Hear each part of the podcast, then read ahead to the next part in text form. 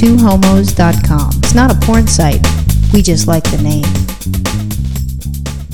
So the uh, AIDS life cycle this year for two thousand eight, I was supposed to uh, do it with my niece, which I was really excited about. Virginia's been doing it for what? How many years? A lot. More than ten. I think it's like fourteen. It's a lot. This one. It's a lot. And my dad's been doing it for four years, and last year I did it with Virginia.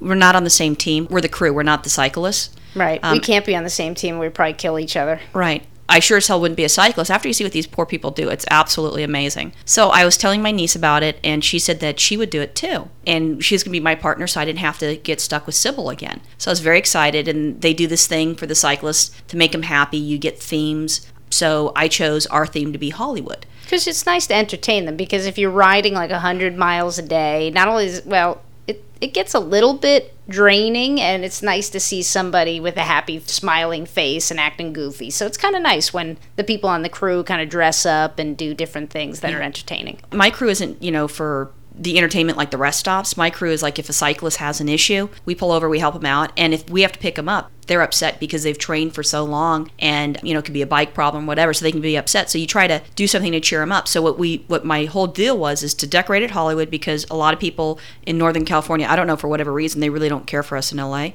Well, let's back up just one second, so because I, I don't know if people are clear as to what you did, but you were part of the sweep team, which means you pick up the cyclists who are having a hard time completing the route, and you move them on to the next rest stop, or if it's close to camp, all the way into camp. And so you drive in a vehicle with a bike rack. Right. But, you know, at the rest stops, there's food, there's medical, there's bathrooms, there's bike repair, whatever, everything. Anyways, my theme was Hollywood. The reason why I chose it is we're in Los Angeles, and last year we had the people from Northern California talking crap about the people from Southern California. And I thought, you know what, then I'll identify where I'm from, and then I'll make it fun, because everybody thinks of California, they think of Hollywood. We don't see movie stars. We don't see shit. I mean, maybe if you go to a real fancy restaurant, I still wouldn't even know, unless it was Angelina Jolie, because she's hot and I would recognize her, I think. I don't even recognize them in People magazine. I'm so glad there's captions. Yeah, no, that does help. That really does help. So I had that. So we had signage and stuff all over the vehicles. I bought a bike rack because it was my friend's car. And I even bought an Oscar from Italy, because you can't do it, so it can't be re-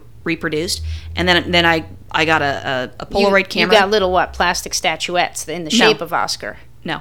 I get? got like a nine-inch Oscar statue. Oh, a real like, one? Yeah. That looks like, you know, it wasn't like, you know, like heavy metal or gold or anything like that. But anyways, I got the Polaroid, so we were like totally ghetto. And we'd take pictures, and then as a cyclist, we'd take a picture with, with them coming into our movie-looking vehicle, take pictures with them with an Oscar, then you cut it out, and then they would have a keychain, which is a clapboard, and then that's what they'd get when they leave. So they would have all that different stuff, and in the back, you'd have the, where they sit, the stars, like Hollywood Boulevard or where the heck it is, you know, and you'd put the people's names on it. So it was supposed to be pretty cool and fun. And then I had the hotel reservations down the coast, because I'm too old to be camping in a tent. And I'm also too lazy for that, to be honest. You were on the princess tour. I was, yeah, I was on the princess tour. And so I had all this stuff in line. I was so excited. And I thought, you know, what's the what's the uh, odds that you'd have an aunt, you know, that you're going to have some twenty-year-old niece that wants to hang out with you? You know, the last thing they want to do is hang out with their frickin' family. And then to, for her to give up a week of her vacation time to do that, I just thought it was so special. And I was really excited. She was excited. And that's where I was at, until I got really, really sick. And I didn't know exactly what it was. I was having horrible symptoms, which is one of the reasons why, and I'm, I'm getting into why we haven't done a podcast. It's all my fault. It's not Virginia's. I got really sick where I felt like I was drunk and I couldn't really walk. I was very dizzy, and I would have to kind of like hold on to the wall. I mean, I was ready just to like pass out. Appetite went down, couldn't eat. I slept nonstop. Vision was like two eyes fighting each other, where I, I was for a while looking like Popeye. I had a patch on my eye to help me feel not as dizzy. And at first I thought it's because I, I moved some medicine around. My doctor increased one of my one of my meds, and we increased it too quickly, and it's a med that you should take gradually. And I didn't do that. And, well, she didn't specify, but I went to that. I had this wicked headache for two or three weeks. And then from there, she said to get rid of it. Once I got rid of it, I got really, really ill. Went to the doctor's office. My mom took me there. I, I stopped driving because I didn't want to kill anybody on the road.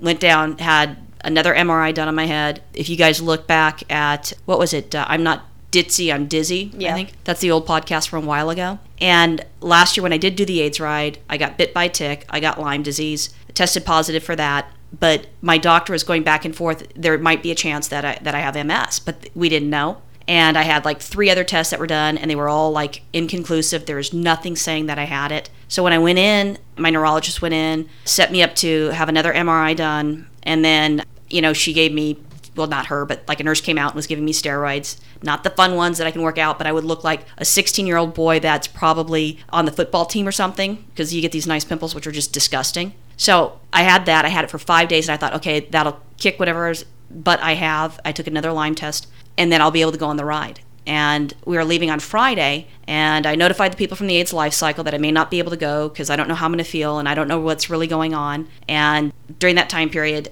like on Thursday, no, Wednesday, I went to two doctor's appointments, and I was out. I, I had absolutely no energy. I had a friend come over, and I was trying to load some stuff in the vehicle to help her out. I couldn't even lift a sleeping bag. I mean, I was doing better. I wasn't as dizzy, but I just had no energy. Needless to say, I, like I said, I was like really sick. Virginia left to do the ride. I wanted her to go. I could have stayed at my mom's house. I had friends saying that I can stay at their house, and I didn't do that. I wanted to stay in my house um, with my dogs, and I stayed there, did the M R I test, got the results on Friday. So I found out that I had a new plaque on my head, which is like a lesion, which basically means that that's like the second part of saying that you do have M S. It's like a, a way of double checking whatever, because they won't say you have it until you have like a relapse or whatever. And that's what I had. So I was like really sick, and I wasn't able to do the podcast. I had podcasts in my mind of things that I'd like us to do, but just no energy. We tried to do some, and it was just very, you know, just dead. So I'm better. Got new medicine that I'm doing, and we should be fine with podcasts. We weren't on vacation, though. I would have loved to be in Hawaii surfing. Oh, and we weren't dead either. I think someone thought we were dead. Yeah, and we've had some people on our MySpace page going, hey, so what's up? So like some people that did that, I, I shot an email saying I was really sick and I didn't specify. But since we're being honest with, you know, everything else, give you guys a heads up that that's what it is. You know, I apologize that we didn't get it, but like I said, I was just too fucking sick. So now we're back. Now we're making podcasts again. And hopefully we'll do a whole bunch. I'd like, I think we should make up and see if we can get a bunch out for this month, since uh, we sucked in May. Right. So we have plenty of advice to give. Right. Plenty of people to piss off, irritate, and talk about. Yeah, and if you guys do want to have advice, you can always click on our website and ask us for things, because we do love to give advice. Right. And I think I'm a know-it-all. We have plenty of advice, and we have plenty of ideas and plenty of opinions. Right. So just shoot us an email. Let us know. We had a request from one of our listeners saying that we should do more of the advice ones. So if you all can help us out, that would be great. Yeah. All right. Bye. Bye.